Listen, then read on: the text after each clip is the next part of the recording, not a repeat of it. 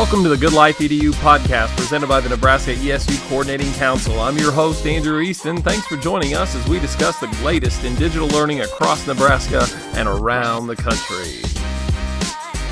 All right, I'd like to welcome everybody back for another episode of the Good Life EDU podcast. And it seems like every January, uh, I end up finding the opportunity to talk with my good friend Paul Darvasi. Uh, just tends to be that schedules kind of lean that way. And so we did record a pod around this time last year uh, on games and education. Uh, and so really excited to have Paul back again today as we're going to talk a little bit about participatory culture. But first, uh, to give a little bit of background, uh, Paul's someone I've known for several years now. He was previously in the classroom English teacher himself in Toronto. And uh, so we've had a chance to collaborate off and on. And now he's actually out of the classroom, at least the K 12 classroom, uh, as he is a lecturer at the University of Toronto and also the co founder and CEO of Gold Bug Interactive, which we'll learn more about here over the course of today's conversation. But I'll just kind of start things off by saying, Paul, great to see you. Welcome back to the pod. Wow, I, I, cannot think of a better way to start the new year than chatting with you, Andrew. This has been the highlight of 2020 so far, for sure. Um, I'm always grateful to receive your emails and to be invited to chat with you. We always have some really interesting chats even before the podcast starts. And I look forward to continuing the conversation while it's being recorded.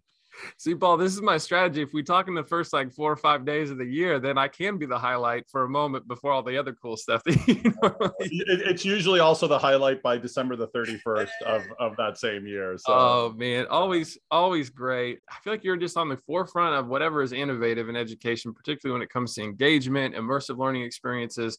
I know that you've not only done that as a practitioner in the classroom, but also through research and some of like your doctoral work. And so, uh, participatory culture. Let's dive right in. Let's talk about that today for folks that don't know. I mean, you understand what that means as a phrase, but maybe don't associate that with education or or kind of the context within which we find ourselves teaching today. So, can you speak to that as uh, our topic for the day?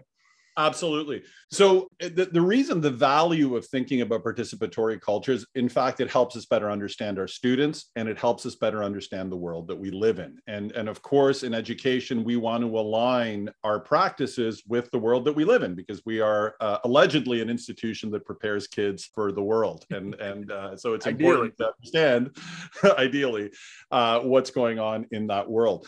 So participatory culture was a term phrased by one of my favorite scholars, a guy named Henry Jenkins, uh, who writes a lot about games and fan culture and media culture. He's a, he's a media scholar that was at MIT. I forget where he's now. I think he's at University of Southern California or something. So he coined the phrase to distinguish the way that kids and anybody is accessing media now versus the way that, you know, for example, that I accessed media many decades ago.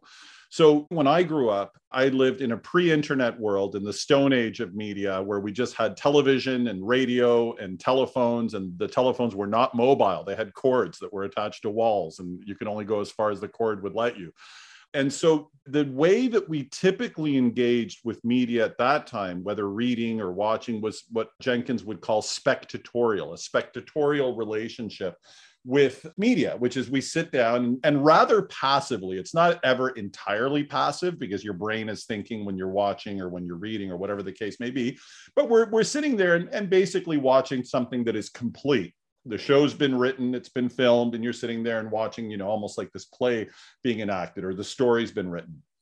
Well, with the advent of digital games, one, and the internet, two, media changed in that all of a sudden you could affect the medium. You could, by uh, you know, liking a Facebook post or commenting on a YouTube video or participating in a Reddit forum or jumping over a mushroom or shooting a target. All of these allow you to interact with your medium. That you're there, there's more of a feedback loop between the audience and the medium itself, and that had a revolutionary effect on the way that we're used to engaging with our entertainment, with life, with all kinds of things. So that inaugurated what Jenkins would call participatory culture, where there's a whole generation of students that are called by marketers Gen Z that grew up only knowing the internet. They don't know a, pre internet world. And they've grown up basically playing on iPads and on Roblox and on social media and on Instagram. And all of a sudden, they step into a classroom and that classroom very much works typically and i'm not you know i don't want to paint this with a broad brush but typically according to spectatorial guidelines. Uh, that classrooms tend to be a model where you have a teacher transmitting information to a group of hopefully obedient students that are sitting at their desks and receiving this information. And that's exactly the kind of model that we saw in the 20th century. And you know it starts with the sage on the stage or the, the, this idea of, of the knowledgeable person sharing information the same way that you have a tv show that's kind of sharing information with the world at large and many of the physical and institutional practices of schools really reinforce that spectatorial model. And there are lots of teachers for a long time and lots of educators who've challenged it. We talk about the fact that we want to move away from teachers lecturing too much, that we want to make students active, we want to give them voice. And most importantly, in, in this participatory world, we want to give them agency we want to give them control and ownership of their learning and, and for them to feel engaged in a way that's unique to them. However, as much as we talk about this at conferences and books, it's very difficult to implement. And I think any teacher who's listening understands that, that despite our best intentions, the very kind of well worn path of business as usual in teaching is very difficult to break out of. So, what's really fascinating and what get, drives to the heart of a lot of the work that I do, and what is really the basis of the two courses I teach at the University of Toronto, is looking at what are the, the models of participatory culture outside of school? So, for example, social media and games are the two areas that I look at. One of my classes is called Games and Learning, and the other class is called Social Media and Education. And both games and, and not even video games, even board games or card games, are participatory, right? This is something that even when you were playing Dungeons and Dragons in the 1970s, you were participating. And, and that's one of the reasons they say that Dungeons and Dragons is enjoying a resurgence, is that it, it really appeals to participatory culture now that we're used to interacting, but it's a face to face version. So we include that kind of non screen socialization. And, and that's also maybe the reason why board games are exploding right now card games. There's ne- there's never been more non-digital games being made and then never mind the behemoth that is the video games industry. Like games are huge because they are an indication that we are living in a participatory culture and people like games because they understand that they offer a participatory experience. Social media on the other hand is probably the most influential manifestation of internet technology. I mean, we could, uh, social media is responsible now for affecting elections. social media is now responsible for starting revolutions, for having people create groups. I mean, if when the historians look back to this period in history, they will likely identify social media as that kind of technological innovation that socially and culturally had probably the largest impact of any other technology up until this point or at this time. So typically, I mean, it depends on the teacher and the school. We shy away from video games and social media in the classroom. They both have been aligned with toxic behavior. Uh, we know that there's a there's a very toxic side to gaming. It, it's been associated with addiction, with antisocial behavior, with street racing, with all kinds of things, right? And that's a very narrow view of video games. To be honest with you, they are an, an unbelievably powerful medium that are doing all kinds of interesting things. Particularly, a lot of indie developers and small developers creating absolutely brilliant works of art art in video game form. Unfortunately, the dominant sort of discourse around video games in the media has focused on the negative, on the addiction, on, on that type of thing. That's changing. I think there's a softening view on video games.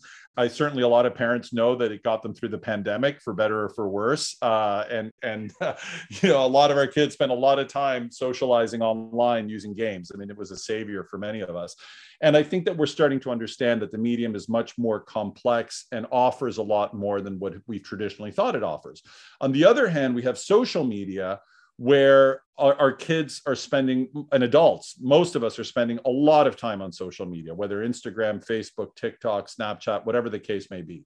And it has a huge social effect and it can also be quite toxic. I mean there's body image issues that are arising fomo all kinds of different you know we're, we're looking at each other at the best versions of each other's lives and and feeling badly about our own as a result of it. And these are the negative sides but it's also been you know the light side of social media again looking at the pandemic for many kids it was a lifeline. They were able to maintain their social networks even when socially distanced. Um, there's incredible support communities online through social media incredible learning that takes place. I mean all instructional videos on youtube uh, different kinds of lectures and you know very specific skill sites. Like you can find out how to put on makeup how to fix your heater. All of these things are available through social media people sharing stories about their struggles, which become empowering for other people, all kinds of sharing art, sharing all kinds of things. So, as most technology, there is an advantage and a disadvantage to both. However, what both games and social media teach us are how we can think more along participatory lines. And then the next step is how do we either incorporate social media and games in our classes in a way that is effective and not harmful? Or alternately, how do we learn from games and social media to make our classes more participatory, more engaging in a way that is relevant to our students. And so, this is sort of the crux of what I'm interested in the work that I'm doing, because fundamentally it's driven by a desire to make schools better and more interesting and more relevant. Uh, I do feel that we're losing a lot of really, really great people because they don't play the school game very well and any teacher knows this you know we all have those kids at the back of the class that we know are really bright kids that are just not doing their homework not interested in sitting down and listening to somebody all day not on board for any number of reasons.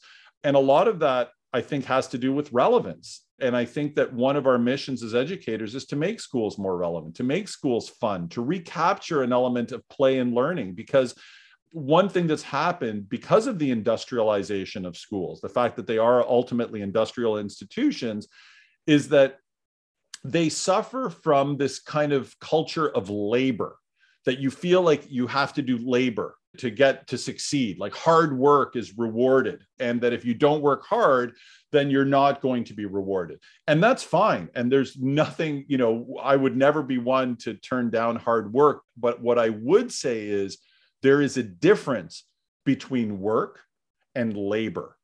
Labor is kind of imposed, almost meaningless work. If you're working at a factory and you're putting a cap on a bottle for eight hours a day every day, that's not satisfying work for most people. And what it does is you're paying the bills with this job, and therefore it feels like labor. It feels almost like a weight when you're doing it but any anybody who's had the pleasure of working hard at something they love then you're working hard but it doesn't feel like hard work it feels like you're happy to do it and i think for most of our evolutionary history as a species we worked very hard but we saw the meaning in our work. We felt fulfilled by our work. We understood that going out and hunting is going to bring back meat for the people, and therefore we are doing good, meaningful work when you're putting bottle caps onto these bottles in a factory, you don't know where they're going. You don't know. You're kind of alienated from the outcome of your work.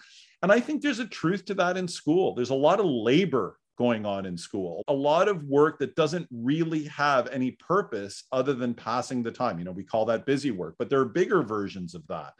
Schools don't really resemble the outside world all that much, although we are using them as these incubators to prepare people for the real world.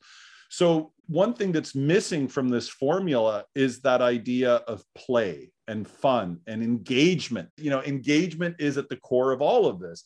And we almost feel that in this industrial culture of labor, that there's no place for play in a place of business. And school is to some degree a place of business. So when there's no play, you know, nature invented play to teach that's nature's kind of way to, to have kids and animals learn. I mean, if you look at a little kitten who's pawing at a ball of yarn, they're they're learning to play murder. they're learning to play hunting, uh, and and you know that's what they're doing, right? And when kids are are playing, you know, whatever imagination play, and they're playing store or they're playing doctor or whatever the case may be, they are enacting roles that, that are going to help them define themselves in the future like who they are and how do you participate in society.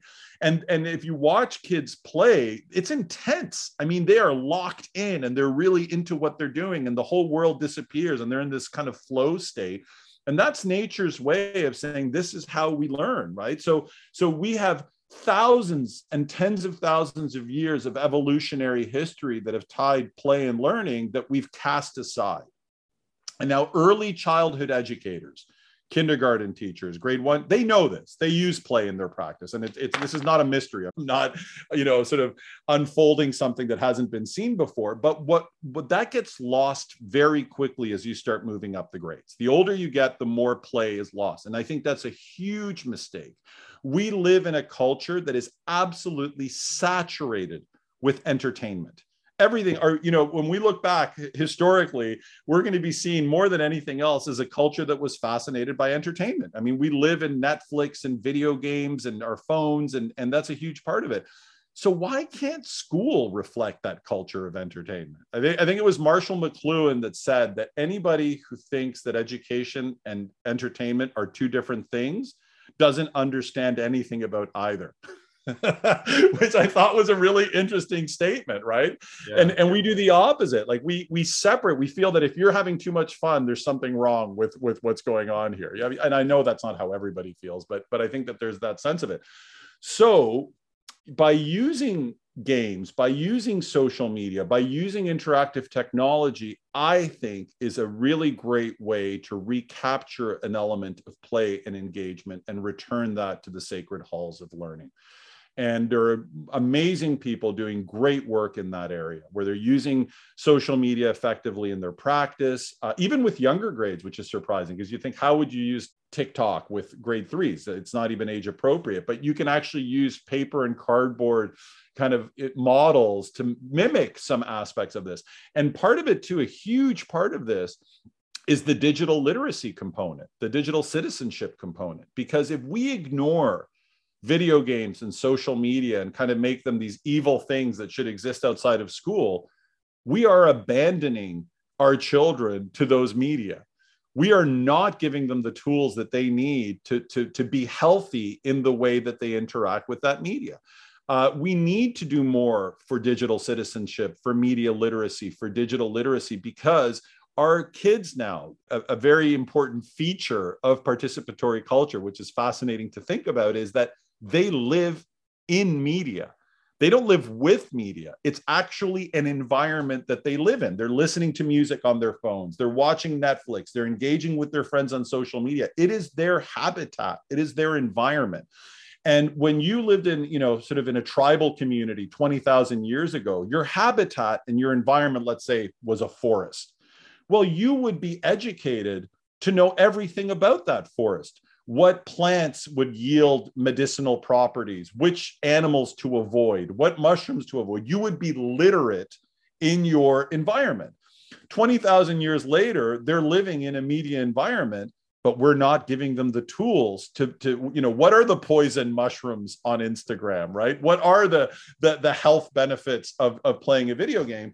And as an educational institution as, as education writ large rather um, we have to address the reality of this media saturated world. And we have to be better in terms of creatively creating a connection between the world that our kids live in, which is informative and rich. And there's so much being offered there, and bringing that richness into the classroom in a healthy way.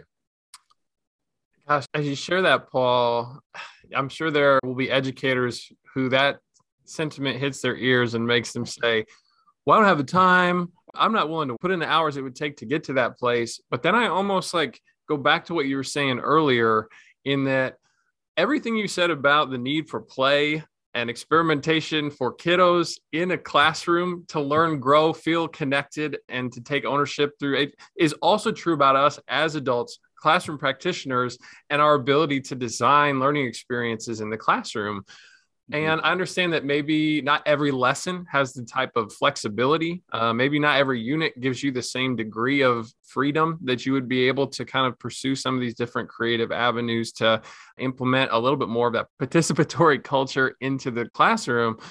But I think it's imperative uh, when you start to think about just kind of teacher dropout or burnout and bore out too. I read in an article recently where, gosh, we're just so tired of doing the business of being the foreman at the bottle cap factory back to your point. Exactly that exactly. I, I, don't see the relevance in it maybe as the as the leader of this class. And so then of course i'm not going to be inspired to show up every day or to find a creative way to help you put a bottle cap on and so I think that there is uh, a lot of opportunity there for job satisfaction fulfillment for us as educators, and simultaneously, then that leading to learning experiences that capture everything that you're talking about. And I also think there's a little bit of a challenge there too, just to maybe set you up for for the next point here, mm-hmm. but you have to understand these social constructs or these mediums initially right? So whether it's a game or it's or it's the latest piece of social media because if history has taught us anything facebook becomes twitter and twitter becomes instagram and instagram becomes tiktok and tiktok will become something else right? And, and so there's a sort of a ever-changing evolution there. But but really when you get to that place and, and you reference this too where you go okay this exists deconstruct this for what it is and whether we think about that in the context of their environment, their digital environment, or just in terms of the mechanics of what that is doing to engage them and have them be open to losing themselves in that learning mm-hmm. experience. And then how do we then transition that to the classroom uh, is something that I know we're both passionate about, uh, but it is a, a, tough leap, I think, for people mm-hmm. sometimes to go, well, I hear what you're saying where does that hit what I'm being asked to do? We don't make those connections on, and I'm sure your courses do that. Mm-hmm. Yeah, there's so much there. You nailed so many, so many good things. That's why I love talking with you because you get it, and you're. So uh, let's start with the first point you made, which I think is such an incredibly important point, which is it's not just about the students; it's about the teachers. And and when I have had to mark you know 60 essays that take on an identical topic and i'm sitting there in a in a low level depression. And and not because listen it's okay that they're badly written. They're kids. It's my job. And and i would never you know many of us as teachers fantasize about having that magic assistant that will do all of our marking for us right? And then because uh, it's the worst part of the job. Let's face it repetitive marking is to me was the worst part of the job but on the other hand, when I've you know fantasized about this assistant that will do all the marking for me, I also feel like well I'd be letting my kids down because by marking the stuff is how you get to know them. You get to know what their nuances are. So it, it's kind of one of those things but it does feel like factory work. When I am working through 60 essays, it is an assembly line job and it feels like labor. I am literally, I'm not joking about low level depressions. Over the years, I've realized my mood gets a lot worse. It goes down when I'm confronted with piles of marking. And I'm sure a lot of my colleagues out there will, will understand that feeling.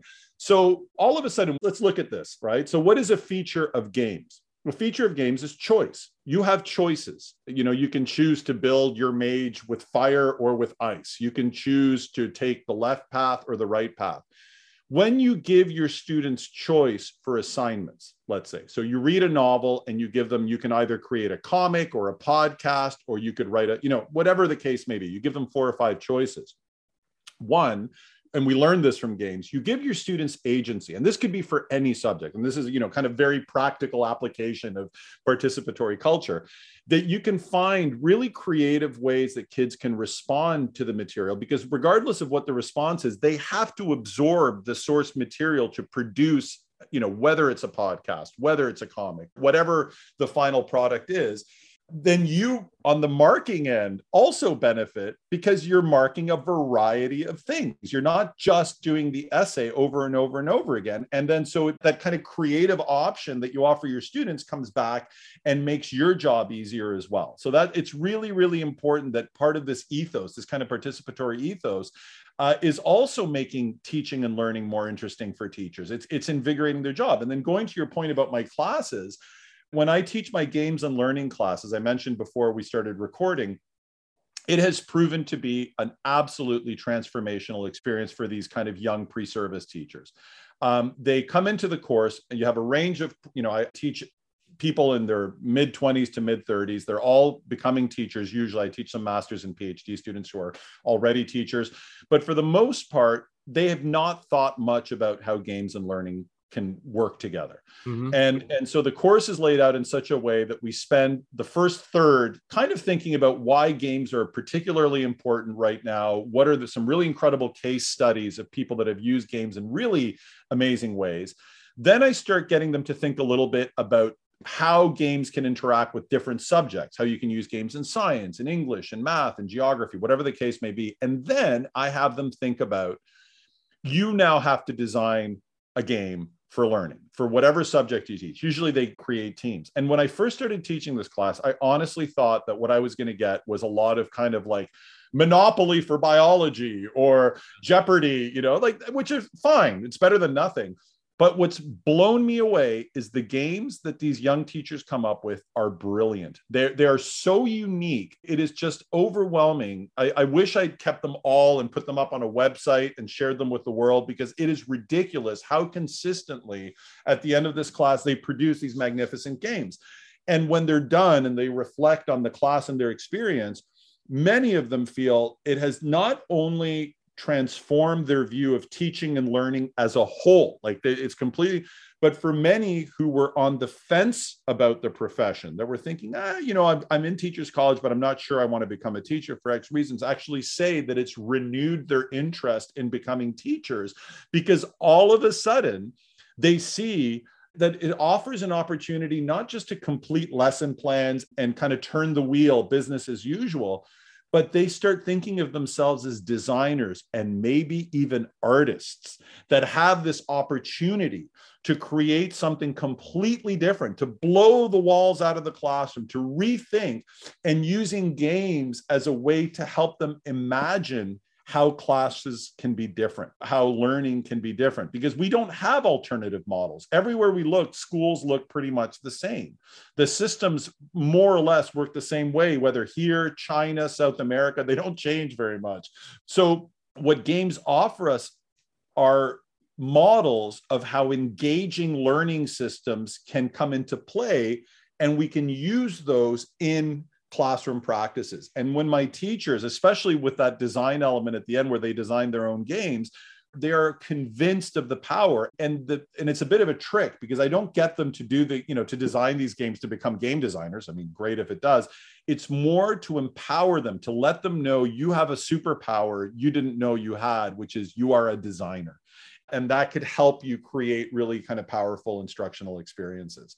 So that that kind of energy that these pre-service teachers get from thinking very differently about their practice i think would nourish teaching as a whole when teachers see the possibility of this. And your point about time is well taken. We know how busy teaching is and how once you've set your teaching schedule once you have your classes set you don't really have the time to make massive changes while the game is on while you're while you're teaching and learning. And and we know this. How many of us have taken pd felt incredibly inspired thought about all the great things we were going to do and then september hits and then you get caught up in the wave and you're not able to implement 75% of what you wanted to do? It's the reality of it. So for young teachers, it's easier because you still haven't actually baked your practice and you can start thinking about how you can invigorate. But for older teachers that want to experiment with this, yes, it's a lot of extra work. It could be a lot of hard work. But in my experiences of designing kind of more experiences that are non traditional, it's so much fun to re envision these experiences that in the end, it is more work, but it doesn't feel like work. Like I've enjoyed it enormously. I'm playing too. I'm having fun thinking about ways that my students are going to respond when there you know, these unexpected things happen, or when I introduce a video game in the classroom, or I ask them to respond, you know, using social media. Which reminds me that the the the other element too is of course fear how many teachers out there that are listening to this are not comfortable with social media are not comfortable with video games? And certainly you know if you don't know that world it's really hard to think about how you can connect that world to your practice. I mean it's just like there's so many steps there. But the one thing i would encourage um, i learned the most about this stuff from my kids. You know i don't have to know a lot about tiktok to get them to respond to something using TikTok. Like, you know, read this chapter and make a one minute TikTok video, right? I don't have to know anything about TikTok. They do it for me, they explain it to me. So, what I would encourage is bring the students on board. learn about what world they're in have them think openly have open discussions okay so you're on tiktok what are the ways that you think tiktok would be useful for this classroom what are the ways that you think minecraft might help this classroom? And you have really passionate smart kids that actually have thought a lot about this stuff. You'd be surprised. And all of a sudden say oh you could do this you could do that and have them take the lead and learn from them. So many of the elements that i've used in my practice in the past I've learned from students. You know, they've, they've approached me and said, could I do this assignment a little differently by using, you know, a walkthrough video? And I'm like, sure, let's see what that looks like. And then I see it I'm like, wow, this is incredible. I've never even seen a walkthrough video before. And, it, and it's a perfect way to respond to this particular assignment. So by enlisting students and, and opening ourselves up to letting students teach us a bit about where they're at and what's interesting, not only do we nourish our practice and better connect it to where our students are, but they love, as we all know as teachers, kids love to help out they, because all of a sudden they're doing something real. They're actually affecting the world. They're not just doing some assignment that's going to be burned in the ceremonial fire at the end of the year. They're, they're, this is like something where they're having a meaningful contribution to their community. And evolutionarily, by the time you're 12 or 13, you should be contributing to your community. You want to feel like you're a contributing member. And schools insulate us from contributing to our community. And and i think any chance that they have to have that agency to feel like they're they're giving back i think makes students really happy and everybody wins. Yeah and i love the thought process there. And i do think that i mean there are a million ways to design and be creative but uh, too often i think as educators we say well here's what i have to teach and you're asking me to do a game. And we see it as this thing that's on the opposite side that we need to walk towards with our content. And then that becomes a heavy lift because it doesn't make sense. But but if you flip it and you say, here's this thing that kids are really into, let's just even call it a video game. All right, well, what what is a video game? Well, it has times where you engage and play, and other times where you are uh, maybe that spectatory individuals watching a cutscene okay, how is that like the classroom? And so you go, well, there are times where we're going to learn together. And so maybe that's that's the cut scene. And maybe the times where they actually get to play is the the actual doing of the work. And if you approach it from that direction it ends up being i think a little bit more accessible sometimes. And, and like you said too we're only one person with one perspective and one experience. And the more that you open that up to talking to other educators or I mean, the students are the people who are going through this experience with you, right? So to get their uh, insight into how they might help evolve what they know to be the common rhythms of your day-to-day classroom, uh, to step into those kind of experiences is really there's so much energy to it. And as you were talking, I'm glad you went there as well. That that's where we shift from labor to work. Mm-hmm. That's that's where we go. I'm willing to give this the extra five, 10 hours of time it might take over the course of a couple months to get ready because it is going to be fun to show up every day. And I'm going to mm-hmm. like feed off of that energy from kids that is going to drive me through December. That's going to get me through, you know, the the slogs of February. and totally. um and I if you want an example of what we're talking about, last year, Paul and I, around this time, uh, did a pod on alternate reality game experiences and designing those for the classroom. So I certainly point you to those because those are uh, phenomenal examples of what it would look like to do this in a way that's beyond. Uh, and again, not to discredit the Jeopardy game, but if you're saying, well, well, tell me more. Like, what does it look like to really blow things up and and transform the classroom? That conversation captured some of those types of experiences. Mm-hmm. And I would never want to discourage anybody from playing a Jeopardy game because it, they are fun and kids do enjoy them. But just there's there's just different kind of levels of the whole thing, right? Yeah, but sometimes you have to see it to know what what is possible. I guess is That's what exactly I would say. Paul, you did that for me as well. Like getting a chance to see what you had tried in your classroom forced me to think about things differently, and I'm probably similar to some of your students. I was like, oh well, that okay. Here's how right. like, lands with with my sensibility as a as an educational experience designer. Totally. And it's funny when I, I, was always fascinated by the philosophical question. I don't even know if it's philosophical when I was a kid about the idea of if somebody has never seen before, if you were born blind, how do you describe color to that person? Right. And you can't, right? Like essentially you have to see to understand color. And so it's similar to what you're saying that if you don't see something, if you don't have an alternative system or model, you're not likely to be able to think your way out of what your current circumstances are. And it's funny because schools are pattern inducing institutions, right? Like schools are patterns upon patterns upon patterns. I mean, we have these kind of September renewal cycles and we're on very tight schedules. You're at the same class at the same time every Thursday, all of these patterns. But I think the key to success is trying to break patterns right? The key to success is thinking ourselves and not just around the patterns of how schools go, but to one of the elements to become a more creative person is to break the patterns of your own thinking. Right. If you normally, you know, pull out of the driveway and turn left, but you have the option to turn right, turn right once in a while like see a, a, slightly different view. Break your routines. If you you know if you're used to doing something a certain way try doing something a little differently like sidestep your reality a little bit and try to experience something unexpected. Because i think when we get lost in our routines and we get lost in our patterns we wake up every morning expecting a certain type of day and usually our expectations are met right? But if we wake up you know with the enthusiasm of like a special day you know whether it's christmas morning or whatever where we have a different kind of energy in the way that we approach the day before our big trip or whatever the case may be we can wake up in a dark monday in january and have that energy and bring that to our practice and, and, and agitate things. And I think that once we start breaking out of these kind of mental ruts, we're going to start seeing some really magical things happening, not just in schools, but in the world. And I think that digital culture is way more receptive to that kind of dynamic thinking, that kind of dynamic activity than industrial culture. And we're definitely at the transition now, historically, where we're shifting out of industrial culture and digital culture. And there's negative things to that for sure. Like you know surveillance data all the stuff we're seeing with polarization algorithms. There's a lot of really kind of a dark side to digital culture but there's also a very humane side that i feel is possible um, by freeing up our kids by freeing up our minds a little bit more and reconceiving of education in a slightly different way. Or a significantly not even slightly i'd like to say a significantly different way. Uh, I hate to digress to the conversation from last year, but that one example of that that I would share that you certainly had input on helping to design was when I was in the classroom. Uh, my students would go and pick up their novel for the unit from a desk where there was a secretary there who would get all those books, and they would come up and request uh, uh, the Hitchhiker's Guide to the Galaxy or Fahrenheit 450, which whatever had been their selection.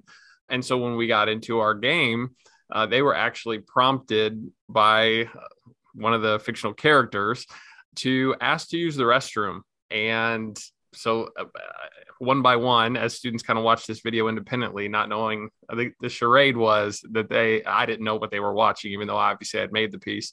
Um, they start raising their hand, and everybody peels off to go to the bathroom until I have no students left in the class. Uh, now, uh, th- this whole exercise was just to help them get their book, right? But they were then sent to by the video uh, a different staff member who was not teaching at the time, who then they were supposed to say a, code word to, who then gave them an object, and they took that object to that help desk where they were then given their book.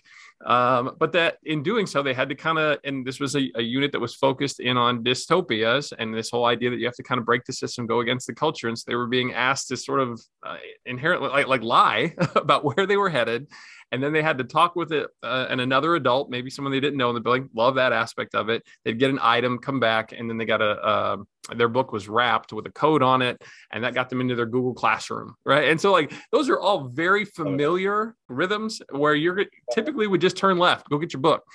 right, exactly. but if you go right, there's a whole other like avenue, and there's intrigue and curiosity that's built by that, and ownership and just a reimagining of it as an experience. And it was really interesting too that some students, uh, as uh, almost like sheep, I hate to say it, like make that that connection, but they followed their peers to the wrong place, got the wrong object, and got the wrong book, and we had to stop and say, "Hey, like."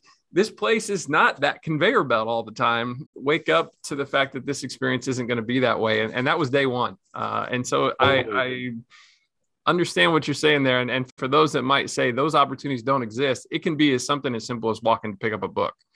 Yeah, ex- exactly. It, rem- it reminds me so much of the idea. You know, I, I read this recently where so golf and the most efficient way to win at golf is to pick up the ball, walk over to the hole, and drop it into the hole, right? Like that's the most efficient. But but that's Fair. not a game. Like the game is you have to use the club, and you've got it. The, the point of golf is not to get the ball in the hole; it's to get into the ball in the hole in as few swings as possible, right? And and if you know how much more boring and less exciting would golf be if you could just walk over to the hole and put the ball in? I mean, would, would golf would not be golf. Nobody would ever think about that, right? So we create these complications. The complication is you've got to use a stick you start far away you can't touch the ball with your hand like and they're all artificial complications. And what it does is by creating these kind of artificial complications you've created a highly entertaining game a highly engaging experience. And it's exactly what you're describing. The, the equivalent of handing the student the book at the beginning of the term is like going to the ball to the hole and dropping the ball in the hole. By having all of these different things like the, the videos and going to the bathroom and all this type of stuff you are creating those complications that create and and and that is the trick to all of this is very mundane everyday things that we take for granted. Like we start class with attendance we give grades for a sign all of these things that we take as absolute bedrock untouchable foundations of education all of those can be agitated all of those can be seen differently all of those can be redeployed it's just having both the will and the imagination to see things a little differently and to experiment with your kids so yeah it sounds awesome Oh, and as you share that, it makes me think too. There were times where I would hear, and I would be saying it myself as well, like amongst our teammates, we would go, This is so simple. I don't understand how anybody could mess this up. And it's in those instances where we actually tried then to make it more difficult. because sometimes sometimes that is it is so we have whittled this down to the fill in the blank to the sentence starter to the uh, to where it takes the cognitive challenge out of it. And without that yeah school can really start to feel like a labor because you're not not inspired to do the the work. And so um so that being said take us back to your your class a little bit. On a little bit of a bird walk there. And maybe just kind of speaking a little bit more to what you're gleaning from all of that. Uh, obviously, you said that the students have produced some really great work and the course has resonated with them. For sure. Yeah. So, so one of the things about the really nice thing about teaching a games and learning course during the pandemic, where I've, I've only taught the course online, is that it is a great course to teach online because you're constantly creating breakout rooms and throwing the students in together to play games together and to talk about the games and debrief on them and think about how they connect to learning.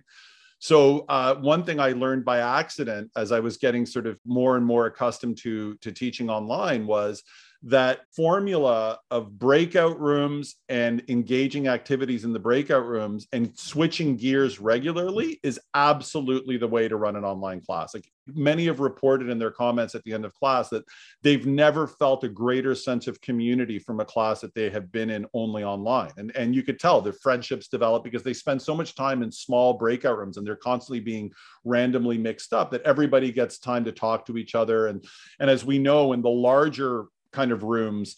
People are more reluctant to speak. They're a little bit shyer. You don't so i think i think breakout rooms and games were the key to all of that. And what it does is it creates a participatory class right? So i'm not even though it's a university class i spend very little time lecturing you know, I'll have my little half hour, 45 minute presentations on various topics or whatever the case may be. But I discovered very quickly that the best way to engage them is to constantly be changing gears, getting them into groups, throwing games at them, and create a variety, kind of like a smorgasbord of different experiences. And, and what you get is at the end of you know a two or three hour class, I mean, it feels like the time has flown by. You've learned a lot. You've had these kind of really rich interactions. So, in many ways, the class reflects that participatory kind of model that it's preaching, right? Uh, that that it, it, it very much embodies the qualities that that I'd like to share. And the other thing that resonates really well with the class, and I hate to say this, but a lot of what's taught in teachers' colleges is theoretically interesting, but not really tied to classroom practices. A lot, many are. I don't want to generalize again, but I think what really appeals to my students is that I share lots of tangible ways that teachers have actually done this stuff, right? Like when I'm talking about using video games in education, I give them all of these case studies of the ways that teachers have used video games in education. When I'm talking about alternate reality games, I show them the way that teachers have incorporated alternate reality games in education. So what that gives them is that belief that yes, I can do this. It's been done, right? Like I'm, you know, the blind man has opened his eyes and can see color, and you're showing them all these different colors. So they're, they're, it definitely kind of opens their mind to the possibility, and I think that's really important is having those tangible examples, not just kind of in the airy fairy abstract world of what might be interesting, but they can really connect to those to those, and all of those together create, I think, a participatory atmosphere in the class which is ultimately what it's what it's aiming for. When you started there, it made me think of a piece I wrote in college that sort of referenced um, this idea that you'd show up for class and the instructor would say, Today's 45 minute session uh, is going to be a lecture on the ineffectiveness of lecturing. right. Well, that's it, right? That, that's it. That that is a that is a staple of teachers colleges right yep. they're being they're being told about all these innovative, innovative ways to teach in the most traditional form possible and, and that's been a big criticism and i have certainly tried very very hard to break out of that even in my social media and education class it was an asynchronous class which means we never actually met online. My games and learning class is synchronous but social media was asynchronous. And i thought this is a wonderful opportunity to leverage social media as a way for us to create community when we're not in and and i have to admit it was a bit of a mixed result. Like it wasn't all golden. I i felt that for example what went really well with the class is i had students respond to the readings using uh, tiktok videos and that was that went off like gangbusters because so many of these teachers are very versed. I gave them tiktok videos and other options but a lot of them chose tiktok videos. And it was amazing amazing how they could really capture the spirit of an academic paper in a two minute tiktok video. And, and because they're so versed in the language of tiktok and all the different sort of elements that that converge there that that was really uh, you know a home run. It was really effective um, and many of the assignments were based on using social media in an effective way. What I did try to do was I started a Twitter account for the class. And what I was hoping is that would become a very active site. We had a platform that we use where we have forums where they can, you know, post questions and answers, and they were very active on those forums, but they were never very active on that TikTok site that I started. I mean, a few people signed on. Was it was pretty dead. And what I learned, and I think as teachers we have to learn is that um, not everything is going to work the way that we wanted to, right? And then so I thought, okay, why is this? Because it's not authentic. I'm forcing them to go onto this, sorry, this Twitter uh, account that I've created for the class. It's not part of their day to day activity. They wouldn't naturally be doing this. A lot of them aren't on Twitter, actually. A lot of them are on Instagram and, and TikTok, and Twitter isn't part of their. So it was kind of an artificial imposition onto it. And that's when I think school is at its worst, right? Like it's an artifice, it's kind of a, a fantasy world that we create. And the more we can connect it to the real world and accept this worked, this didn't work, the better. So if I were to redo this social, you know, media and education course, that would be one element that I would remove. And I'd have to think a little bit more creatively. How can I leverage social media outside of the course to create an interesting dynamic with my students? And, and obviously the first draft didn't work out as well. And I'll certainly try that for the next draft. But overall, the course was awesome. They loved it because a lot of these teachers said, they had never thought about using social media in their practice and that they felt that if anything it was kind of toxic and something they were trying to get away from as opposed to in- including in their practice. But after reading all the articles the case studies policy documents et cetera et cetera most of them walked away with the desire to use social media in their practice. And one of their final assignments was they had the option to either create what's called an autoethnography where they study their own social media use for a month and report back on it, which was my favorite thing to mark. I mean, it was fascinating how honest they were and how they talked about their anxiety and depression and, and things that were positive and negative. It was really, really powerful. The other option they had was to create a lesson plan for whatever age group or class that they were teaching that incorporated social media. And it was remarkable the level of creativity and, and, and safe, meaningful uses of social media in their practice. And this is coming from a group of students that were very skeptical of the use of social media, even though they were heavy users themselves. Because of that, they thought, oh, I don't know if I want to bring this into my classes. So it was uh, it was really awesome for them to see things in a different light. Gosh, there's an openness required to yeah, being willing to entertain those types of ideas and then that growth mindset piece of actually stepping up and stepping into those spaces and making those connections. And uh, over the duration of our friendship, I've seen you consistently operate in those spaces where we're be open to whatever is evolving next and then uh, finding the creative ways to move education in those directions. And uh, I think, you know, time goes by so fast uh, in these podcasts. And so, uh, so probably have to rein it in at this point, though we could talk all day for sure. But I do want to ask, and really in that same vein, a little bit more about Gold Bug Interactive. We've not even like informally got a chance to chat about this. So tell me a little bit more about this initiative. Uh, now, the co founder and CEO of this. Yeah, pretty funny. I never thought I'd be a co-founder or CEO of anything, uh, but I'm, I'm, I'm happy. Gold Bug, Goldbug, the name has a, has a really interesting backstory, and uh, not not a small part of which is a short story by Edgar Allan Poe called The Goldbug and I will let uh, anybody who's interested go out and read that story. And, and if you do, you'll understand why it connects to our studio and, and, and part of our ethos. But essentially, Gold Bug Interactive is a studio that I co founded with my partner, Elisa Navarro Chinchilla, who's based in Mexico City. She is a video game developer, has been developing video games for 15 years. And we have worked on a few projects together. Uh, we created a series of online games for the McGill University library system to connect their, their online students with the library spaces and artifacts. And it was a lot of fun creating that. And once we worked through a few of these projects together, we decided to start a studio where we offer a range of services, everything from creating digital artifacts, animation, comics. We have we have people to do all of this stuff, but also uh, to provide professional development and training uh, and, and using game elements both to teach about media literacy, me- digital literacy, uh, how to incorporate games in your practice, how to incorporate video games in your practice, a whole range of different ways to help and inspire and, and impassion educators about the possibilities of interactive media and interactive practices but also for corporate training and using game elements to make professional development and training more engaging, to actually practice what we preach and use kind of gamification aspects to, to training. So we do a whole range of things at the intersections of games and learning. Well, Paul, you're one of the most uh, creative educators that I know, and I always appreciate the opportunities we have to sit down and chat. And so I love that we'll get a chance to kind of point people in your direction too, because uh, I think we all can yeah, stand to think a little bit more along some of the lines that we've discussed in our conversation here today. Uh, if people want to reach out to you, where can they find you? They can write me at my email address, pauldarvasi at gmail.com.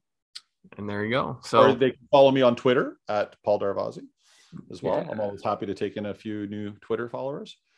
Well, there you go. So follow Paul on Twitter uh, and reach out if you'd like to collaborate. And uh, Paul, thank you so much for your time and for your advocacy on this topic. And uh, a lot of fun. Great way to start off the new year. Awesome. Yeah, I can't think of a better way to start off the new year. Andrew, you are so kind and generous and complimentary. It's always a pleasure. My day is always brighter after having a session with you. So thank you very, very much.